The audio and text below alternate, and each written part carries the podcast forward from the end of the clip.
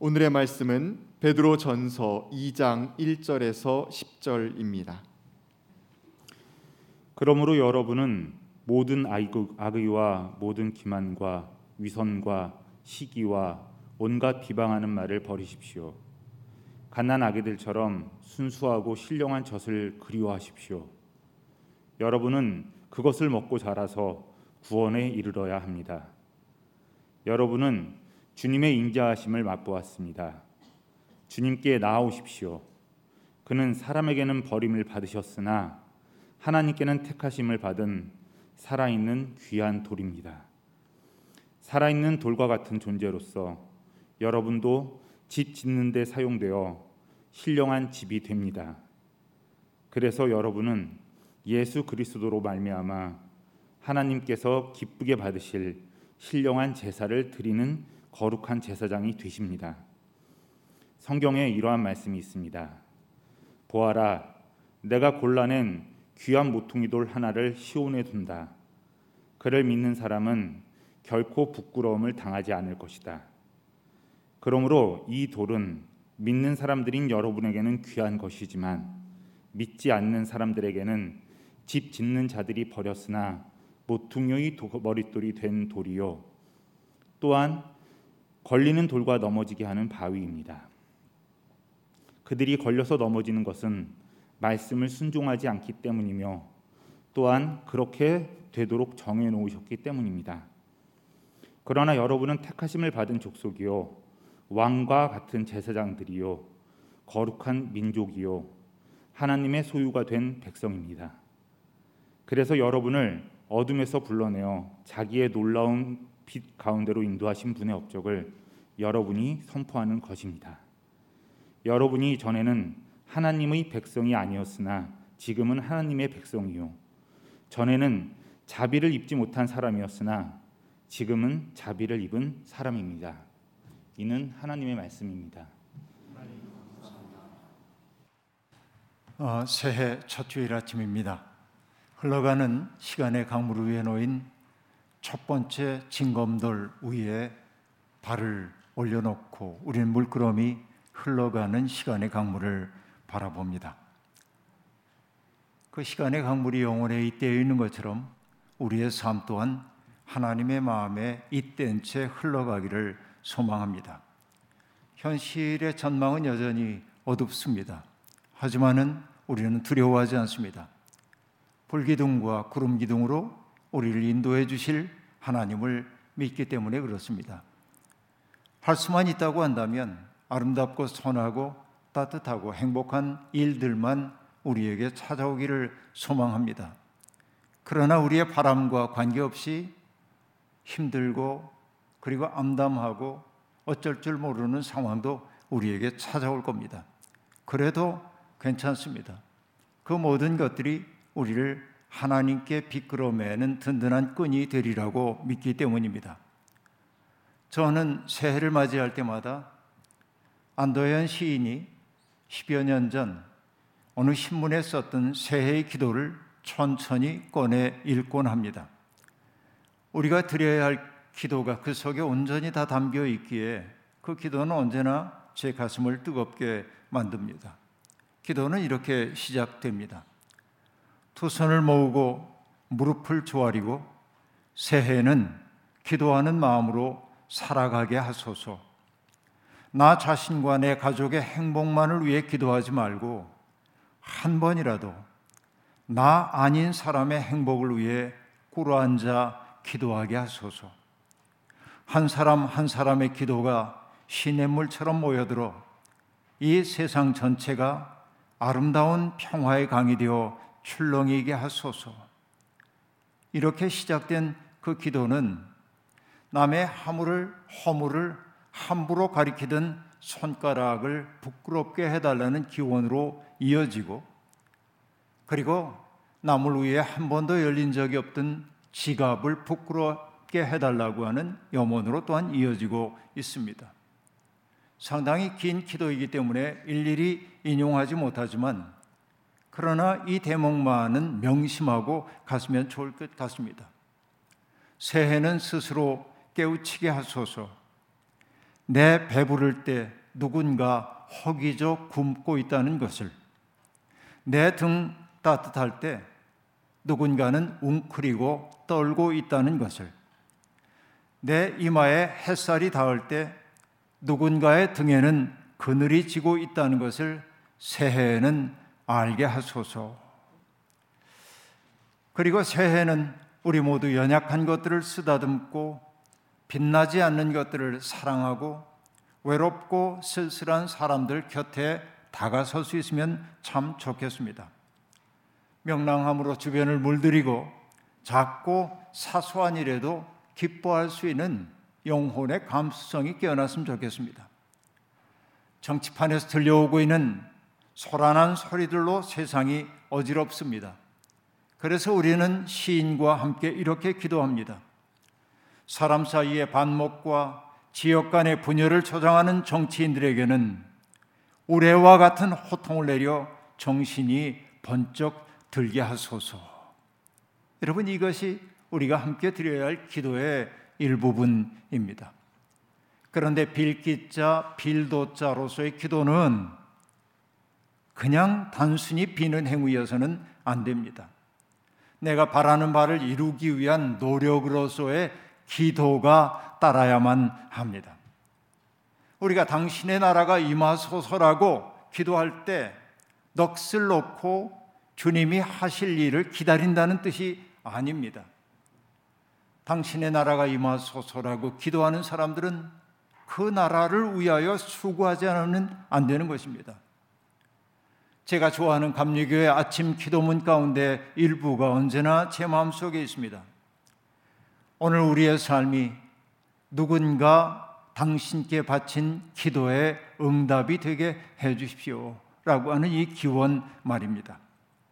배고픈 사람에게 밥을 대접하고 외로운 사람의 벗이 되고 어둠 속에 방황하는 사람이 빛이 되려 할 때 우리의 기도는 비로소 진실한 기도라고 말할 수 있을 것입니다.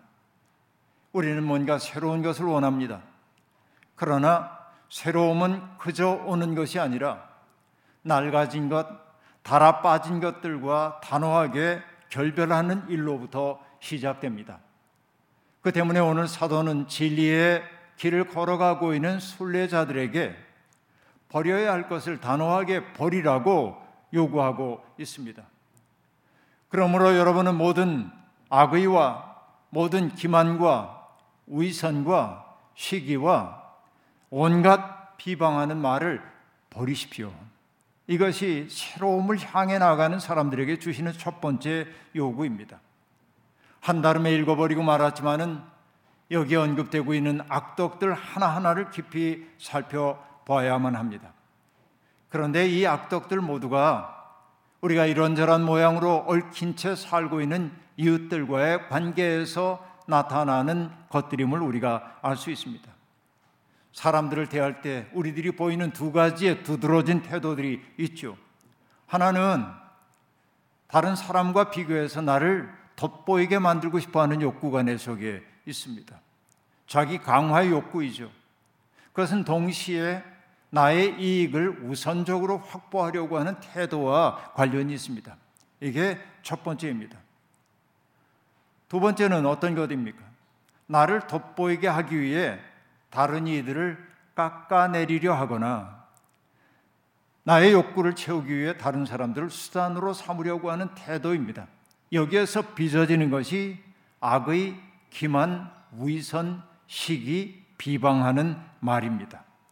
이, 이 둘은 그러니까 사실상 하나의 뿌리라고 말할 수밖에 없겠고 그 뿌리를 거슬러 올라가자면 인간 내 시면이라고도 얘기할 수 있는 죄성에 다 있다고 말할 수 있겠습니다. 이런 악덕에서 벗어나는 길은 무엇일까요? 자기를 세상의 모든 중심으로 놓으려고 하는 그 태도로부터 벗어나는 내가 세상의 중심이라고 하는 생각을 내려놓는 겸허한 자기 부정으로부터 이 모든 악덕들과의 결별이 시작된다고 말할 수 있겠습니다.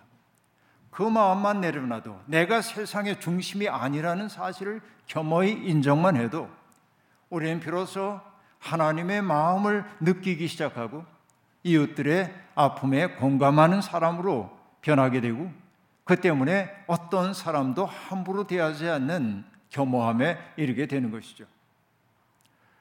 고린도 교회에 보내는 편지에서 바울 사도가 기독교인들에게 꼭 필요한 윤리적 태도를 설명한 바가 있습니다. 그 한마디로 얘기하면 저는 이렇게 요약합니다. 할 수 있지만 하지 않는 것. 할 수 있지만 하지 않는 것이 기독교인들에게 가장 중요한 태도입니다. 한 가지 예를 들어보겠습니다. 고린도 교회는 우상 앞에 바쳐졌던 제물을 먹는 문제로 분열을 겪고 있었습니다. 물론 고린도 교회가 겪고 있었던 다양한 분열의 요인들이 있지만 우상 앞에 드려졌던 제물 먹는 문제도 심각한 문제였습니다. 왜냐하면 고린도에는 수없이 많은 신들을 섬기는 신전들이 있었고 그리고 사람들은 신들에게 가장 좋은 제물을 갖다 바쳤기 때문에 신전에서 시장으로 팔려 나온 그 고기가 가장 양질의 고기였기 때문에 사람들은 그 고기를 사다가 먹곤 했던 것이지요. 그러나 기독교인들은 딜레마에 빠지게 되었습니다.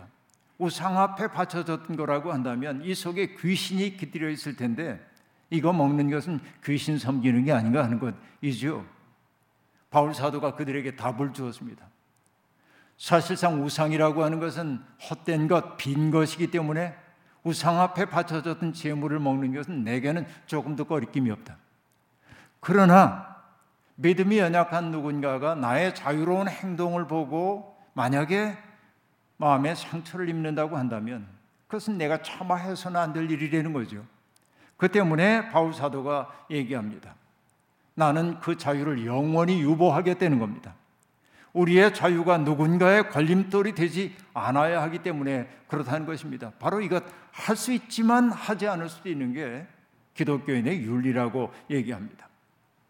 사실상 여러분 살다 보면 나는 안다 하는 자부심으로 다른 이들에게 상처를 주는 일이 참 많습니다.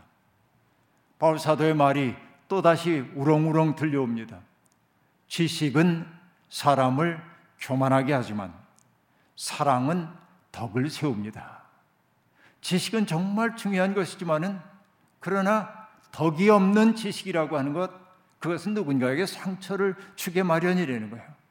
공동체를 이루어 살고 있는 사람들은 지식도 중요하지만은 사랑으로 덕을 세우는 일이 더욱더 중요하다고 말하고 있습니다. 그래서 바울 사도가 이렇게 얘기합니다.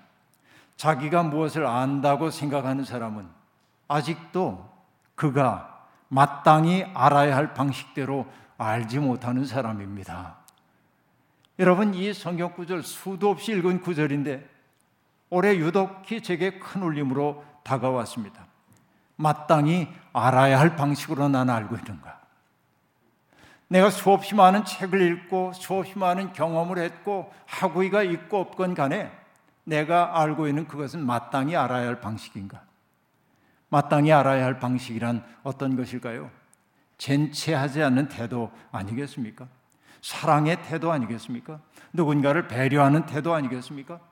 그것이 없다고 한다면 우리의 알미라고 하는 건 마땅한 것 아니다 말이죠. 성경은 그렇게 얘기하고 있습니다. 악의와 기만과 위선과 시기와 비방하는 말을 우리는 노력함으로 자꾸 멀리 할 때 우리의 삶이 조금씩 맑아지기 시작합니다. 그러나 버리는 것만으로 우리의 존재가 새로워지진 않습니다. 비워진 그 자리를 좋은 것으로 채우지 않으면 오히려 더 나쁜 결과가 초래할 수도 있습니다. 예수님이 들려주셨던 이야기 여러분 기억나시죠?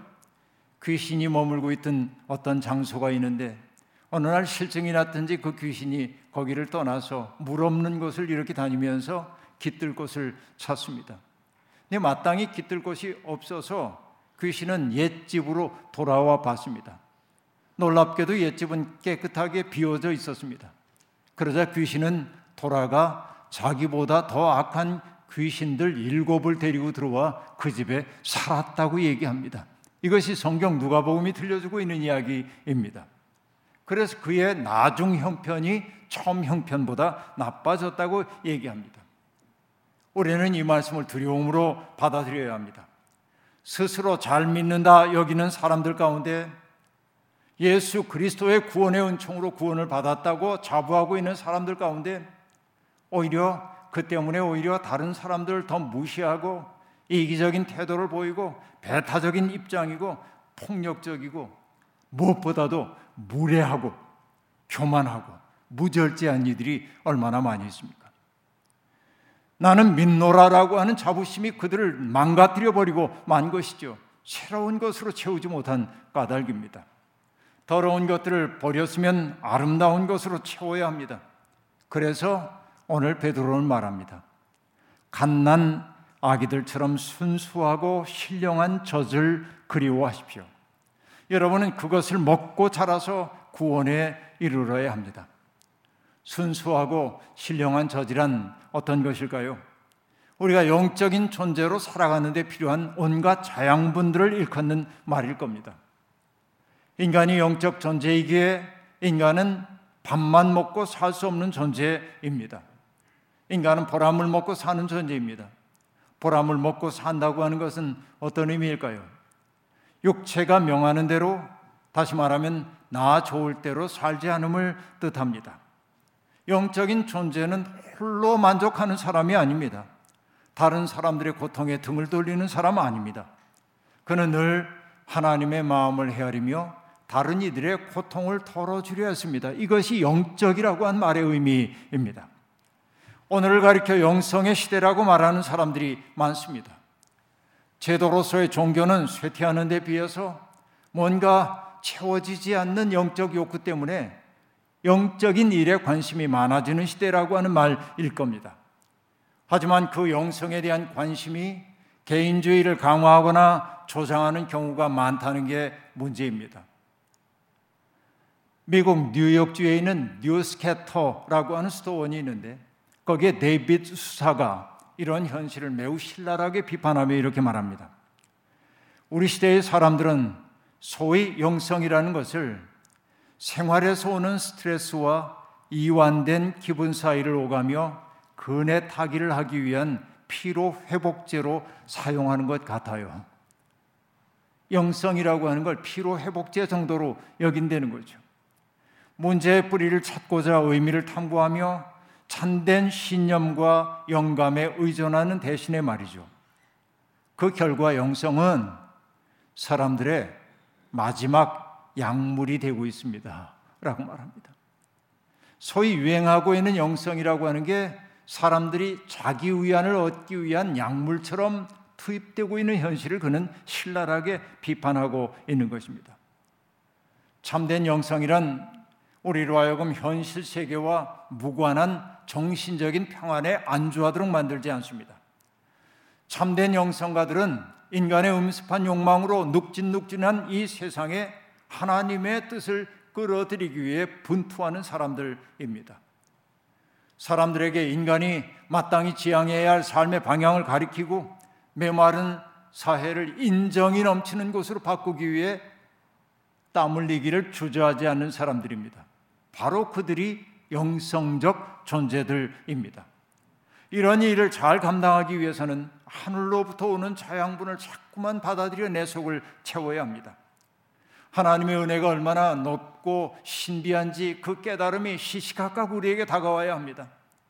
하나님이 하시는 일을 바라보면서 감격할 수 있는 능력이 우리 속에 있어야 합니다.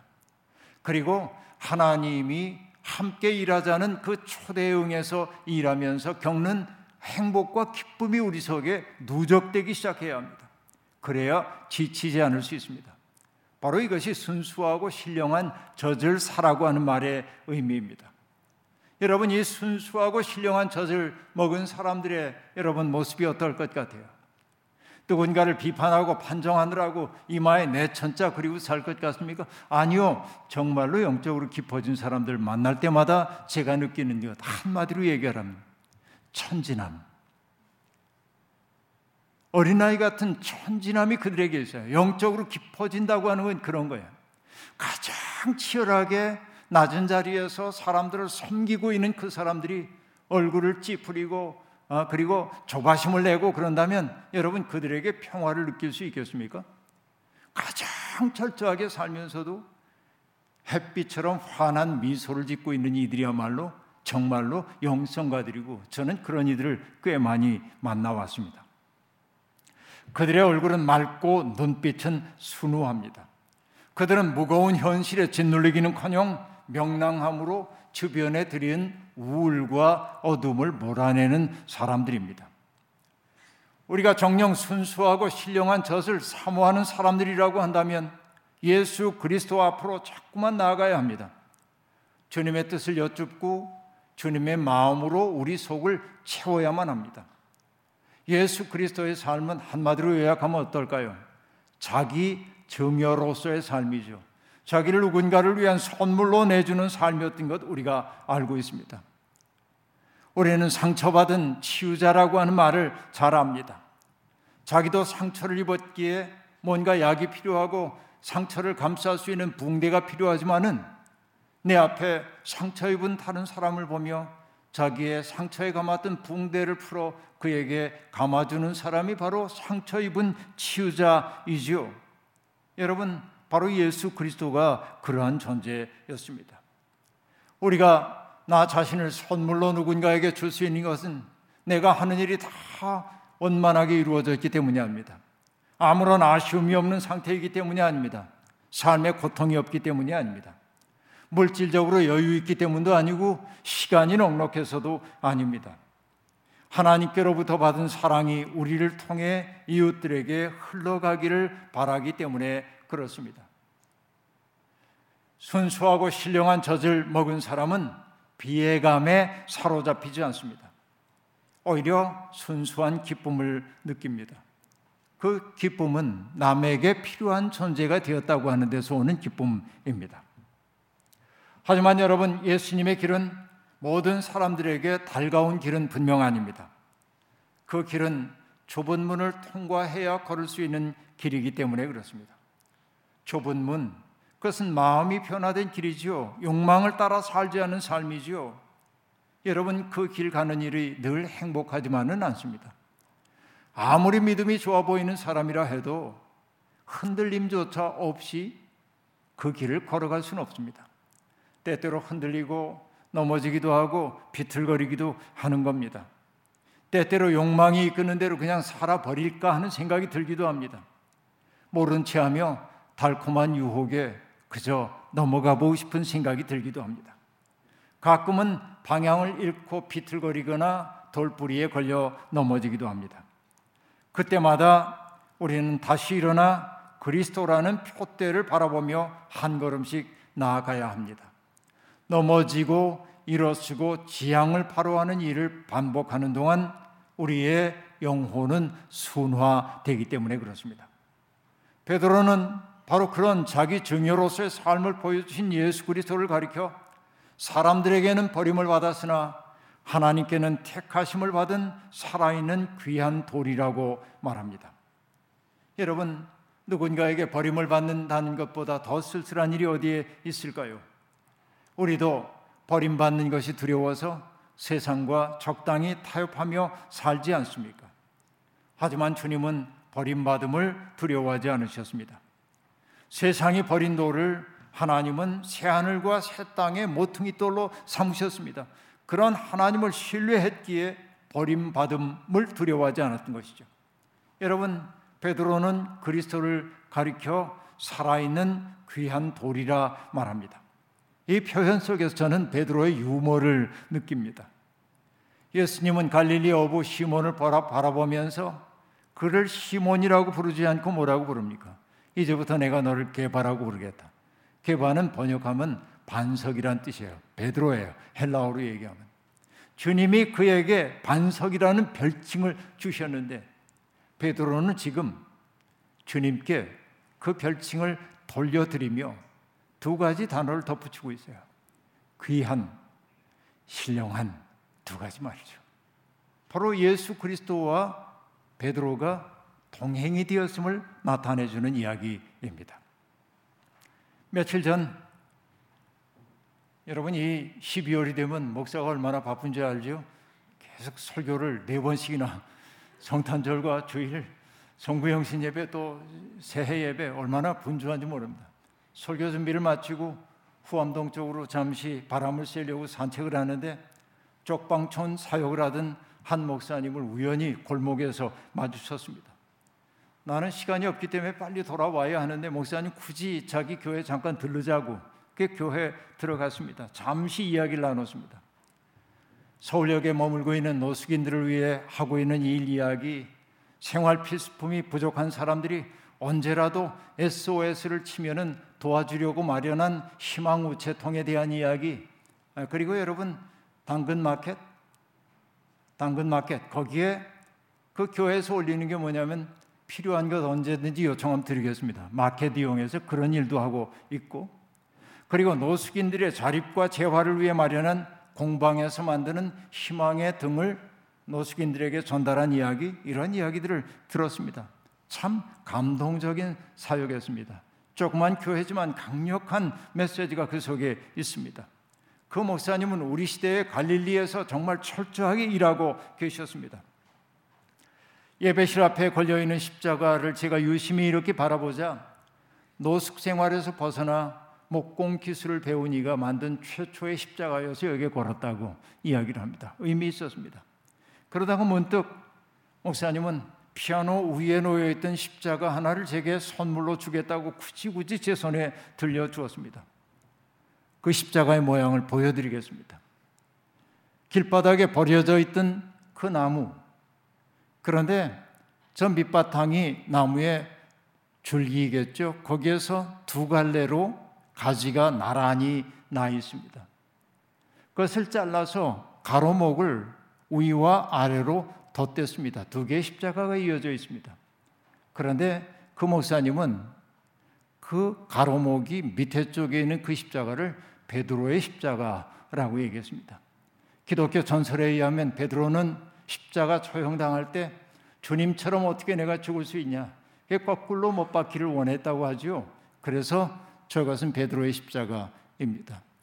주님의 십자가와 베드로의 십자가가 나란히 놓여 있습니다. 한 뿌리에서부터 나왔습니다. 그 목사님은 저 십자가의 제목을 동행이라 그렇게 말했습니다. 시몬이라고 하는 사람을 반석으로 불러주신 주님, 자기를 불러 아름다운 삶의 길로 들어서게 하신 분을 귀하고 신령한 돌이라 부르는 사제의 관계가 저렇게 아름답게 표현된 것으로 제게는 보였습니다. 여러분 그렇습니다. 십자가가 언제나 아름답기만 한 것은 아닙니다. 십자가에는 그리스도의 피가 배어 있습니다. 샬롬의 세상, 하나님의 꿈이 이루어진 세상을 열기 위해 분투하던 사람들의 생생한 신음소리가 십자가에는 배어 있습니다. 십자가에 달리신 주님은 우리가 매끄럽게 넘길 수 있는 세련된 존재가 아닙니다. 그분은 거끌거끌한 산돌입니다. 죽은 돌이 아닙니다. 거끌거끌한 돌입니다. 많은 사람들이 그 돌에 걸려 넘어집니다. 사람들이 그 거끌거끌한 십자가를 불편해하기 때문에 그렇습니다. 십자가가 구원의 상징일 때는 좋지만 그게 우리의 삶의 방식이 되어야 한다고 말하면 힘들어 합니다. 그래서 많은 선포자들이 산 돌이신 주님에게서 거칠거칠한 것을 제거하고 매끈하게 만들어 사람들에게 공급하고 사람들은 그것을 아멘으로 받아들이곤 합니다. 하지만 바로 그것이 복음의 변질입니다. 복음된 아, 변질된 복음은 우리를 하나님 나라로 이끌지 못합니다. 잊지 마십시오, 여러분. 우리는 주님의 택하심을 받은 사람들입니다. 왕 같은 제사장입니다. 거룩한 민족입니다. 하나님의 소유가 된 백성입니다. 우리는 어둠에 속한 사람이 아니라 빛에 속한 사람입니다. 힘들더라도 주님의 길에서 벗어나면 안 됩니다. 주님의 아름다우심을 우리의 삶을 통해 입증하는 존재가 되어야 합니다. 우리가 그리스도의 편지라는 사실을 잊으면 안 됩니다. 우리가 그리스도의 생명의 향기를 세상에 풍기며 살아야 함을 잊지 말아야 합니다. 세상이 어둡다고 투덜거리는 건 어제까지로 족합니다. 이제 투덜거림 급칩시다. 차라리 그 열정 가지고 조금이라도 더 나은 세상 만들기 위해 작은 실천이라도 시작하십시다. 가장 가까이에 있는 사람의 차가워진 손 잡아주는 일로부터라도 시작을 해보십시다. 선물처럼 주어져 있는 올 한 해가 우리 모두에게 영적인 진보를 이루는 복된 시간이 되기를 주님의 이름으로 축원합니다. 주신 말씀 기억하며 거듭의 기도 드리겠습니다.